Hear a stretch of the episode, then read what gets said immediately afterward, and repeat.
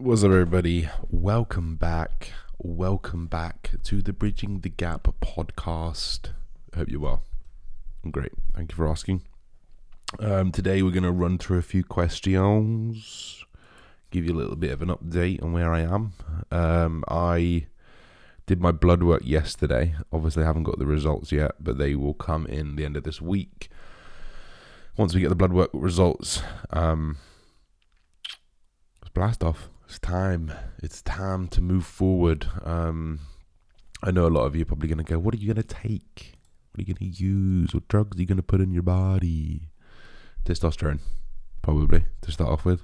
um, I think I think the way that this cycle is going to go for me is I'm going to start low and I'm just going to slowly but surely build up. So at the moment I'm on 120 meg uh, of testosterone enanthate per week. So I do 40 meg, 40 meg, 40 meg three times a week just to try and keep my blood plasma levels stable as possible. Um, and yeah, like, I think the first port of call probably will probably just go to 200. You know, I don't think that you need to go crazy with stuff going to five, six, seven hundred and in like straight away. Instead, just kind of finding your. Like, I want, I want, I've got the goal of this.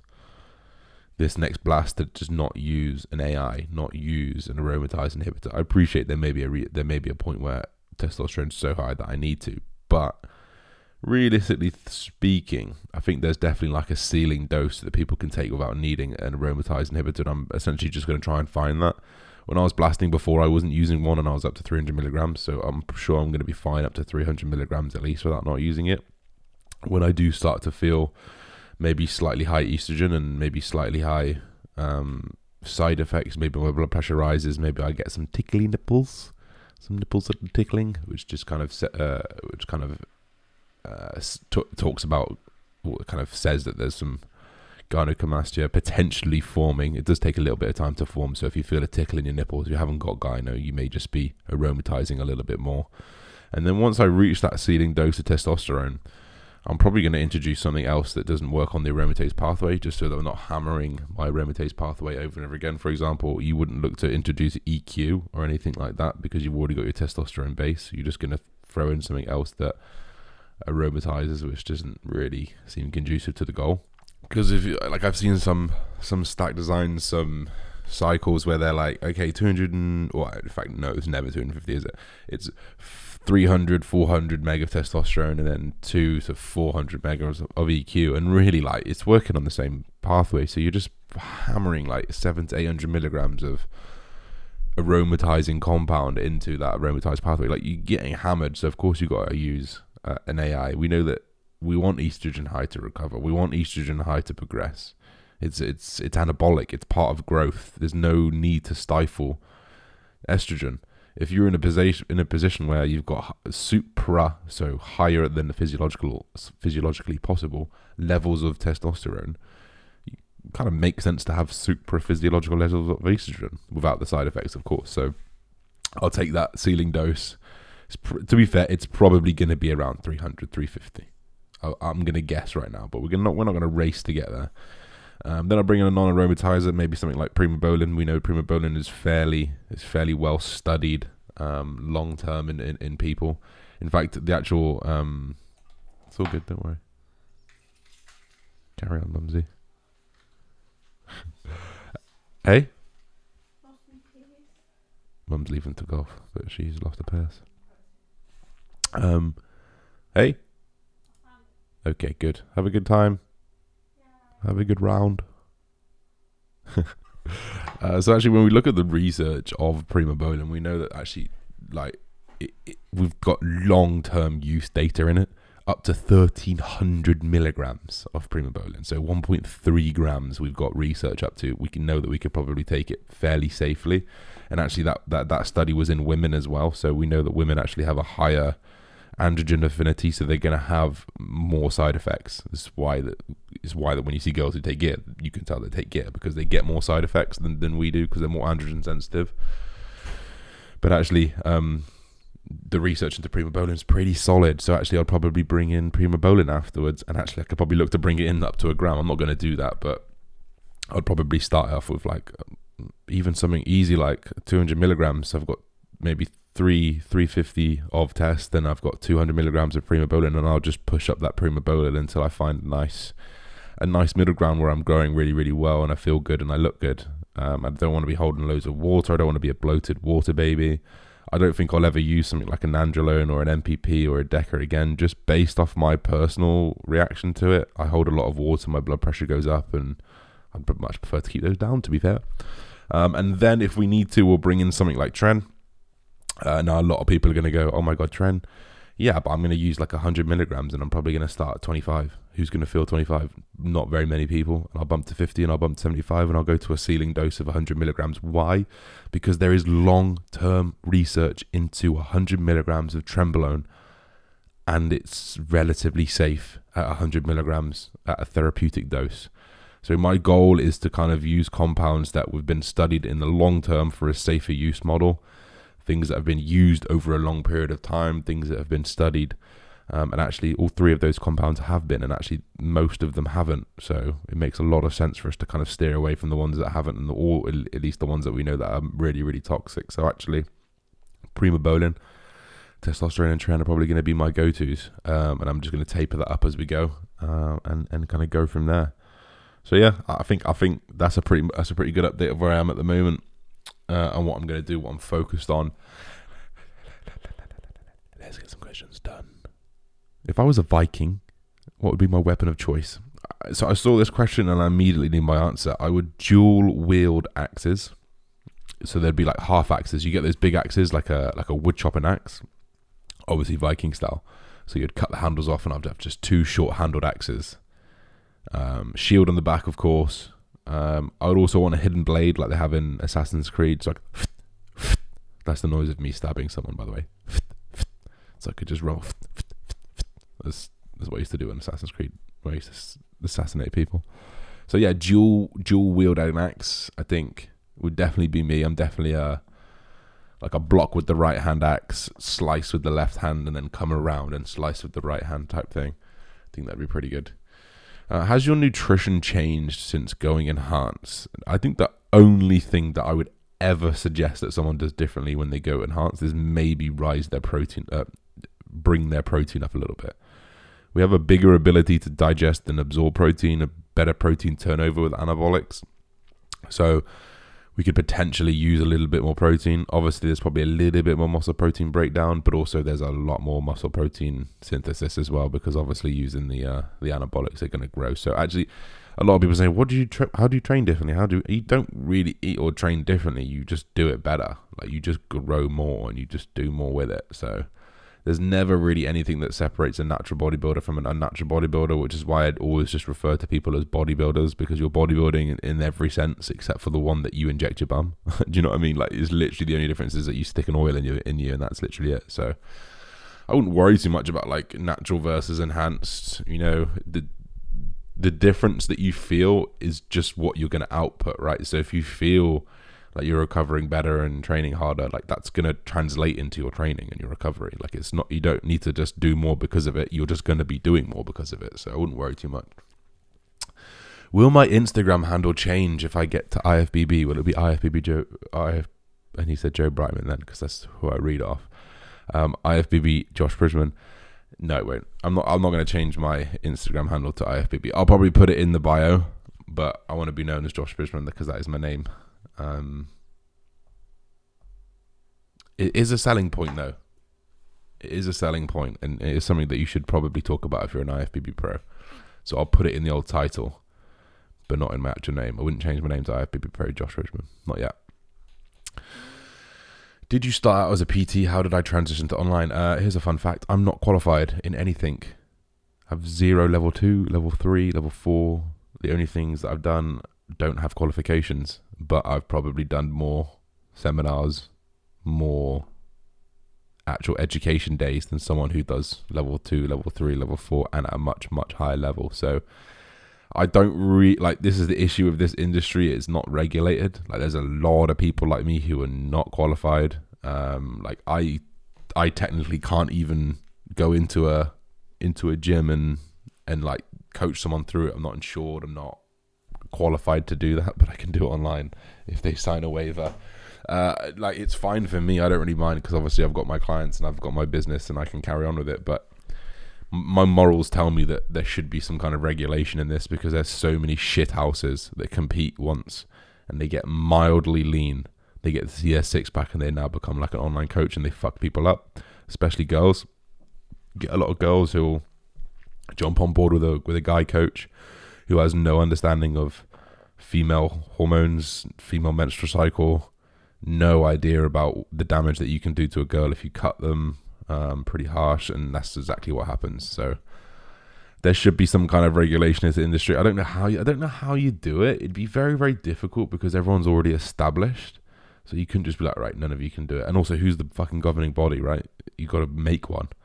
So it's very very difficult. But there's a lot of farces. There's a lot of issues with just like fitfluencers selling training programs and just not having any any science, any thought, anything behind them. Unfortunately. Favorite night in Ibiza. So, fun fact: I've only been once. Um, we went out one night, and I had massive anxiety the second night, so I couldn't go out. And the first night was unbelievable until I puked up in amnesia about 1.30, maybe two. So really, like an in Ibiza, the night's just starting at two, and I threw up and I felt awful because I just chugged down um, the bathroom water in amnesia, but they put salt in it, which I thought was really really bad. Like I appreciate it because basically the water in Amnesia and all the clubs patch out. Like, anyway, all the all the clubs in in Ibiza in Ibiza, the water is like a minimum of six euros. So they make a lot of money off water. So they just they make the tap water undrinkable, and it had salt in it. And I chugged the whole bottle of it before I realized. Obviously, being not sober, you just chug it because you're so thirsty because it's so hot and humid as well. And I went, oh no, after I finished it. And, and I knew it was salt water. And I remember you have that flashback to the James Bond Casino Royale when he gets poisoned and he runs into the restaurant or whatever it is, grabs a grabs a cup, grabs some salt and pours the whole thing of salt in and just chugs it down because he knows it'll make him throw up. And that's all that came into my head at like 1.30 in the morning. I'm like, oh, it's going to come any second anyway. We start grooving. I feel a little bit ill. And I literally projectile, like projectile vomit like across the dance. But fortunately, it wasn't Ramo.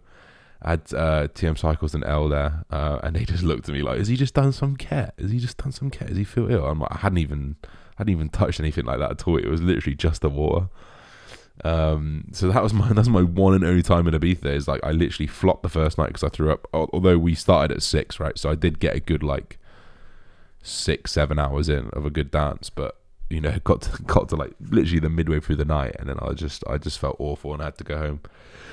And then I had really bad anxiety the next night. I get I get really really bad rave belly, uh, like pre rave belly. I'm sure everyone does it before you take like an unknown substance. Even though it wasn't unknown, like we test our stuff. Even if you're buying it in Ibiza, like I take reagent tests of me. I'm not. I'm really really not reckless whatsoever. I know every single thing that goes into my body. I know how much we weigh it out. We weigh out bombs. Everything that we take, we weigh it out.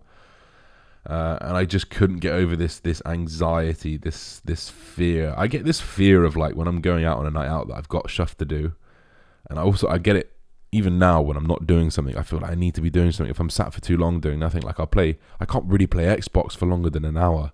You know, sometimes I'll jump on with Tom or I'll jump on with the guys, and and, and I will play, especially now with the games, they're like 20, 30 minutes. It's like this, I literally get two, three games in, which is not enough to warm up. And I'm like, okay, I need to go do some work now. I can't be sat there for hours unless it's like late in the evening. It's very, very difficult for me to be sat on a game for hours because I feel like I should be doing something, and that leads to my anxiety. And that's what happened when I was on a night out. Like I was like, I should be at home. I'm gonna feel awful tomorrow. I'm on this trip in Ibiza. I need to not do this and that. And it kind of just made it all worse. And actually, the only way for me to get over it was to say, okay, I'm not going out. And then it kind of ruined the holiday. Not ruined the holiday, but you go to Ibiza to have a party. And my girlfriend was there to have a party and she loves it there. She's been nine, ten times maybe. So for her, she was like, "Oh, you don't want to go out?" I'm there like, "Oh, I've got this pressure of her wanting to go out, but also I know that she doesn't want me to make me anxious." And we flopped it, and I couldn't go out, and I felt awful. Um. So yeah, that's my favorite night in Ibiza. oh, it's going to be loud on the on the old headphones. Sorry. Um, what's your favorite moment of your career so far? I I guess I don't know what you mean by career. Like my business career, my bodybuilding career. So I'll do one in both. Bodybuilding career was uh, definitely winning that. I mean, it was definitely last year. when I uh, when I came second um, at the British finals and then also the regional, both probably quite equal.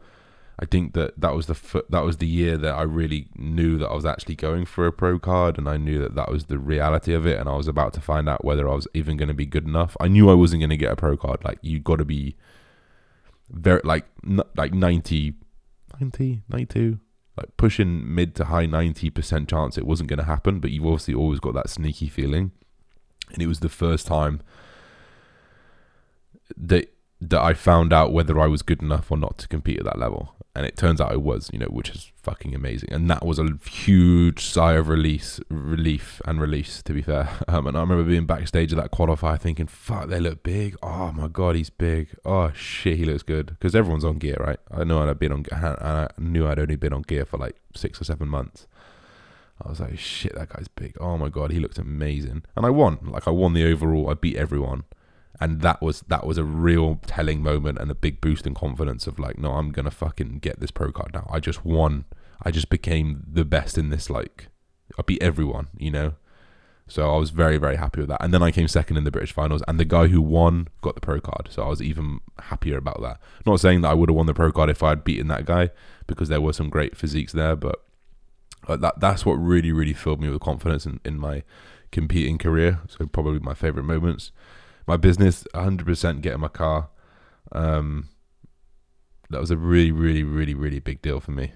I've had, I've had, I've had that car, that other car for about seven or eight years. Uh, 160, 70,000 miles. Shit wagon, proper shit wagon.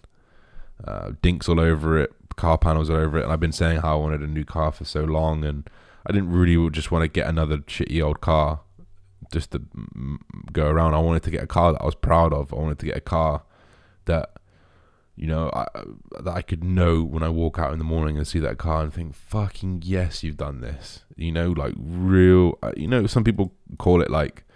Some people are going to say I'm showing off. Some people say that I don't need to even get a car like that because you can put it on a mortgage, or I don't need to get a car because you can get a cheap one and save money. And I can appreciate all of those angles, but for those of you guys who've bought a nice car or bought a nice car for yourself or done something nice for yourself, you know there's nothing like doing that for yourself. It's it's so it was really really powerful for me to say okay I'm going to do it. And actually obviously none of it hit even when the money left my account to to get the car sent to me or whatever like it didn't hit until it came off that that kind of um what was it the H, HGV the trucks the tow trucks whatever you want to call them as soon as he backed off, I went, wow, like I literally like nearly cried. Like I couldn't believe that I've done this.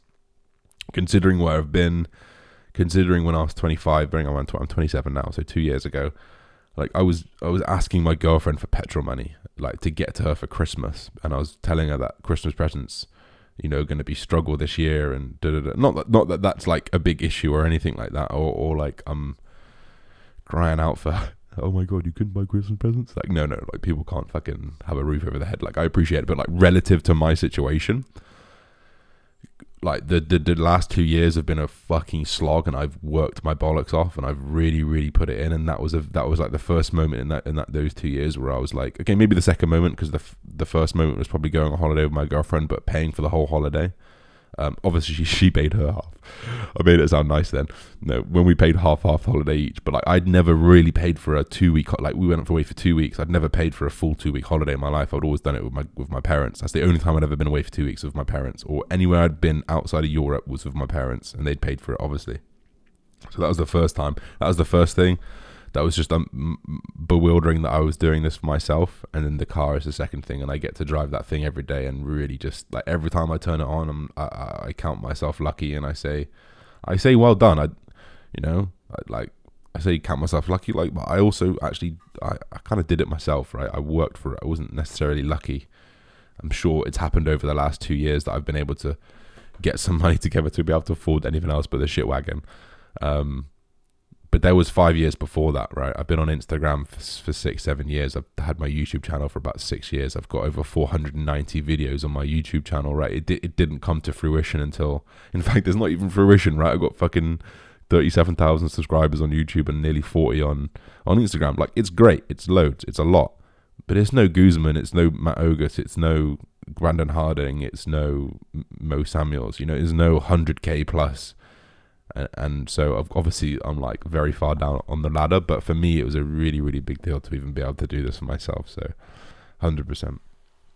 That was uh, my favorite moment of my of my business career. Um, and also like getting that holiday for my mum for Corfu as well. That was that was really really. You know the best thing about that was is I actually booked that in December, which was fucking great because I forgot about the money and I forgot about the holiday and I went oh by the way we're going away and I, oh you didn't have to like pay for it. Obviously I'd paid for it, but it felt like you didn't have to pay for it. Those of you guys who buy things like months in advance, do you know the feel of when like you've kind of earned the money that you've spent back, and then you kind of forget that you don't need to spend it, and you're like oh great we're going away for free almost, but it's obviously not for free. Um, well, 100 milligrams of real testosterone, he means.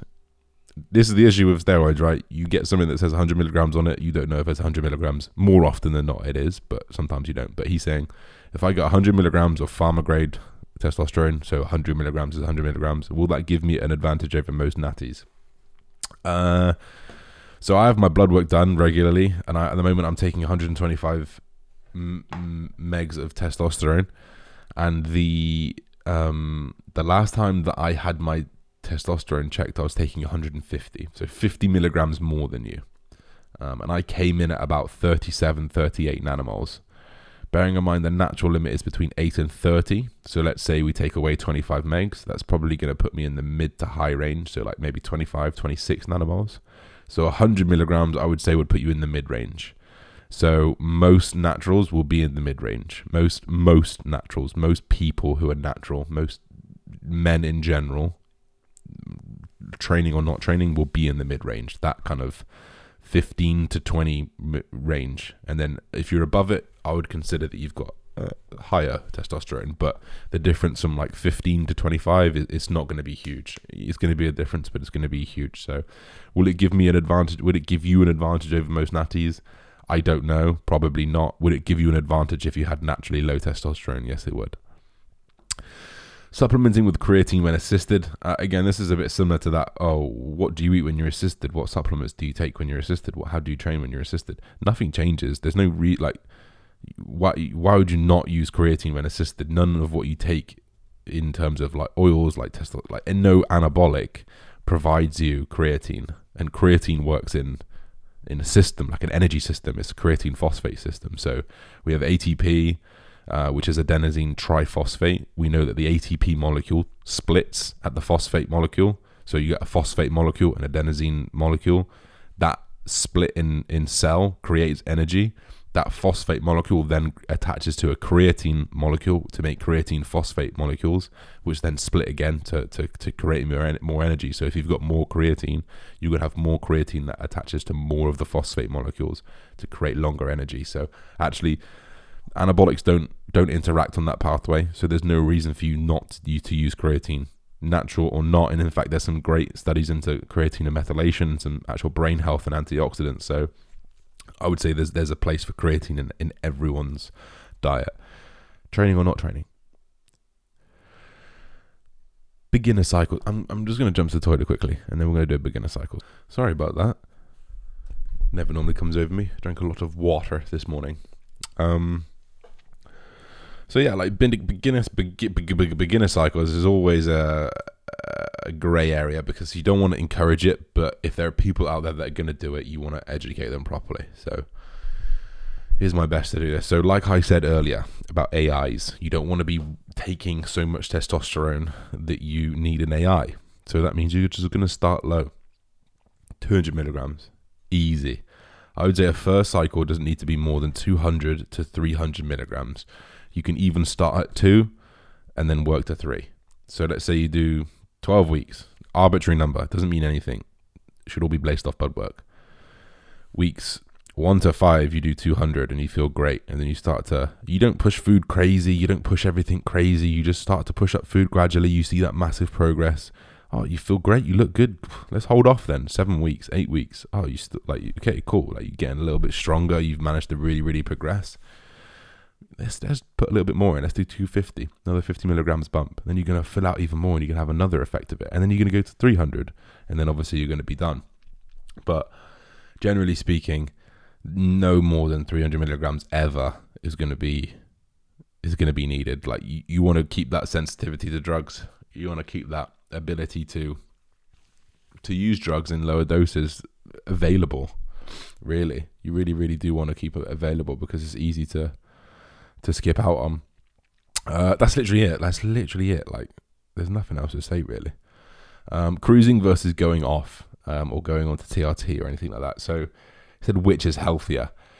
This is difficult, right? Because there's so many concepts of health. There's so many dimensions and facets of health. Where if you if you if you blast, so you're taking exogenous hormones which turn off your endogenous hormones. So they turn off your hormones that you naturally produce. You then stop because you have to stop for five weeks to let the the the compound clear from you before you PCT. So you stop for five weeks, so you have increasingly lower and lower testosterone to the point that you've got zero testosterone, zero, zero LH, zero FSH, and probably quite low estrogen. All of those things aren't nice. And then you start a PCT. So you do two weeks PCT, you start to kick up your LH and your FSH, and your testosterone is back up to like five or six again because it started to kick back on. So that's now maybe, so let's say the second two and a half weeks of that five weeks at a really low hormone. You've then got two weeks of PCT where you're at a low hormone. You've then probably got what? Another two months of your testosterone climbing back up to where it was or where or close to where it was maybe not right back where it was but close to back close to where it was so that now is like 10 weeks of compromised hormone and by compromised i just mean not stable so you've come all the way down for a PCT. You've had two weeks where you're a little bit low, and then you've got like two months where you're slowly but surely climbing back up. Or however, too much like these numbers are arbitrary. It may take two days. It may take two weeks. I know people that have come back on in two weeks and been fucking 26 nanomoles. So you may be fine, but I would say if your goal is to go back on steroids and to go back on for the long term and you're trying to be an IFBB pro, it doesn't really make sense for you to constantly just be switching this on and off um, and running periods of time with no hormone where you're probably going to lose loads of muscle. Whereas you could be much more stable by just going from end of cycle to TRT and then just staying there until you're really, really healthy. Then blasting again because not only are you going to keep more muscle because you got stable hormone, but you're going to have less like fluctuations in mood, sex drive. You're actually just going to feel all right. Like being in TRT is normal. You've lived however many years of your life at a TRT level of t- of testosterone. So you're gonna feel normal. You're not gonna feel like gone, and like you're not gonna have that huge feeling of like I need more drugs. I need more drugs. I've been on gear for two years now, nearly two years. I keep saying two years, but it's two years in November. I've never once at any point thought I want more drugs. I want more drugs until until like this last one now. Until not not that I want more drugs, but I'm just like okay, I'm I'm ready to fucking grow again. Um, that's because I've just been down to TRT and I've just I've never really kind of come off. I mean, I appreciate it sounds probably quite scary for some people having to inject all the time and whatever, but ultimately, I think that's the choice that you've got to make when you're coming down this this route. If you're gonna do it once or twice, all right, sound. But if you're doing this for a fucking career, you're doing this to be a better person. You're doing this to be not a better person. You're doing this to be better at your profession. If you're doing this to be number one in the world, I don't see the benefit in coming off personally. But that's just me. Um What's my relationship with JP like now? Jordan Peters. Any of you guys know Jordan Peters? I actually used to be coached by him for about 18 months. Um, actually, me and my ex girlfriend were both coached by him and Corin. And actually, I think the real reason, and I, I think he probably, uh, in fact, I remember he said I thought this was coming when I when I said I'm going to be done with coaching. But what happened was is that we were both coached by him and Corin, and she stopped with Corin um, because she just was a flop artist and didn't really just didn't really get into it. Um, I don't really talk about. It. And then I was just like, okay, well, I'm ready to just take a break from it because I'd been on for 18 months, and JP is like, he's a workhorse and he'll batter you. And I, I probably wasn't ready for that in my life. I wasn't ready, like, because I wasn't taking gear, because I was still natural when I was with JP. And a lot of people probably think I wasn't because obviously JP. Um, and and I feel like I just got worn out, and I was very like, I don't know if I'm working towards my goal here because I look, I looked all right, like I looked all right, but it wasn't anywhere near what I wanted to look like when I was shredded, and, and I know that JP pushed me really, really fucking hard. Like I'd push harder than than I've ever pushed in my fucking life. It was horrendous. There were times in that prep where I was just really questioning everything, and I don't think many people could have got through that type of prep. That was like 100 minutes of cardio a day, 60 minutes in the morning fasted, 40 minutes in the afternoon. I had zero carbs on rest days and zero fats on rest days. I'm talking trace. I'm talking whatever is in chicken was the fat I had. And I would have like 300 grams of protein a day, and that'd be it. So it'd be 1200 calories on those rest days and 100 minutes of cardio. It would be fucking, it was really, really, really, really, really hard. And I kind of, I think I just got burnt out. I got tired. I kind of just wanted to relax and eat a little bit, and I kind of just said, I don't need, I don't need JP breathing down my neck every day because that's what he is, and that's why he's so good, and that's why he breeds fucking champions, you know, because he he is on you. Um, not not not like on you, like Josh, how you doing? Is it this? Are you doing this? But more just like this is what's happening. You know, like you'd check in, you'd get your sentence uh, or your paragraph from him, and it would be like, "Good week, bud. Let's go." Another week, let's go, more food, more food, and the food would go crazy high, and the food would go crazy low, and that would just be it. And I needed a break, and I, and also because I was natural, I had that that midlife, that midlife, that young life crisis of where I was like, do I want to get on gear? I'm not sure. I don't know what to do. So I just kind of took a step away a little bit, and I actually took about s- seven or eight months just on my own and just relaxed and just tried to get big on my own. In fact, no, it was longer than that. It was about 18 months, I think I did and then uh, and then I re- I saw Cal, um, my current coach, and I thought I'm ready for it. Let's make that jump. Um, but my relationship with JP is really good. Like we we train at the same gym, um, really really often. I'll spot him, he'll spot me. Um, yeah, we're absolutely sound. Like JP's not one of them guys to give a fuck. Do you know what I mean? Like, and that's nice. It's like you get these these fucking coaches these days who like hold a grudge if you leave them, and I'm thinking, why? Like you, you just did 18 months with you, like every single like, and at one point we were talking every single day for six weeks. So you like, I've got loads off you. Relax, like you, have I've just paid you for eighteen months. Like, I've just paid you. what was I paying JP? I think I was paying him 140 pound a month. I just fucking, I just paid you over two grand. Like, why are you annoyed at me for when I'm leaving? Not that JP wasn't annoyed at all. JP was like, yeah, man, it's been a pleasure. Like, great, well done. Like, we'll see you in the future. But you get these some these like these fucking these coaches who think that the clients owe them something, and I think no, no, you, you owe them. like you, they've paid you. You give them the service. Like you don't need to like get annoyed at them when they want to leave. Some people have learned their lesson. Some people don't like your method. Some people don't like you. Some people don't think that didn't think that coaching was for them. Some people thought coaching was going to be different. Some people want to try it themselves. Like it's it's normal. It's a way of life. So you need to stop holding these grudges. So yeah, me and uh, JPR sand.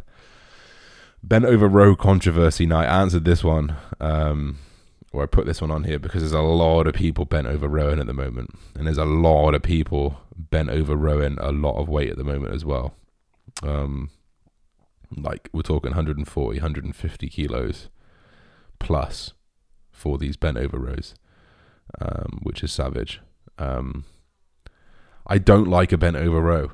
I don't. I think there's just better movements. Like for me, like if you're fucking bent over row, and for me especially, right, because I'm strong. So my bent over row is a 150 top set. So I've got to be able to hold 150 kilos in like mid-range hip flexion. So like hip flexion is where you bend at the hip forward. So you've got to bend at the hip forward to give yourself a good enough angle to row it. So you need a really, really strong back. Like you need a you need a back that could deadlift 200 kilos easily to be able to hold it in a 150. So there's a load of pressure on the lower back, and then you're kind of coming on this slight arc, which is a bit odd, um, but it still works because you arc most most pulls. And like it's really easy to use your traps. It's really easy to use momentum, and it's really easy to come out of that hip flexion. It's really easy just to pop up a little bit to try and get it. And this is why people will say, "Oh, you've got shit form when you row." It's because you're stood up upright because it's a hard movement because you want to pull it in different ways.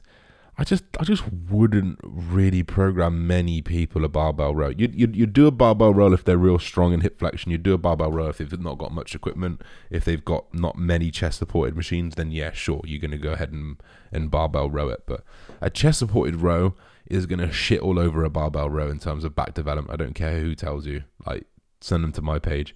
To be fair, I'm sure a lot of load of big fucking bodybuilders are going to come to my page now and be like, Josh said the barbell row is shit. I don't think it's shit. I think it has a really, really good place. I think there's something better to hit to. I think there's something better to hit your lower back and hip flexion, and I think there's something better to hit your back. So I would much rather split the two and do an RDL and a chest supported row of some sort. Some sort. That makes sense. Um, and it's really really easy to pull a fucking lot of weight on there. There's so many people just bobbing up and down 150 kilos these days, naturals on gear, not on gear, and it's all just a bit all over the place. But is what it is. They're all they're, they're they're all making progress, right? So it's, it's you're still loading the muscle in a way. Is it efficient? I personally don't think so. Um, doesn't mean that it doesn't work at all though.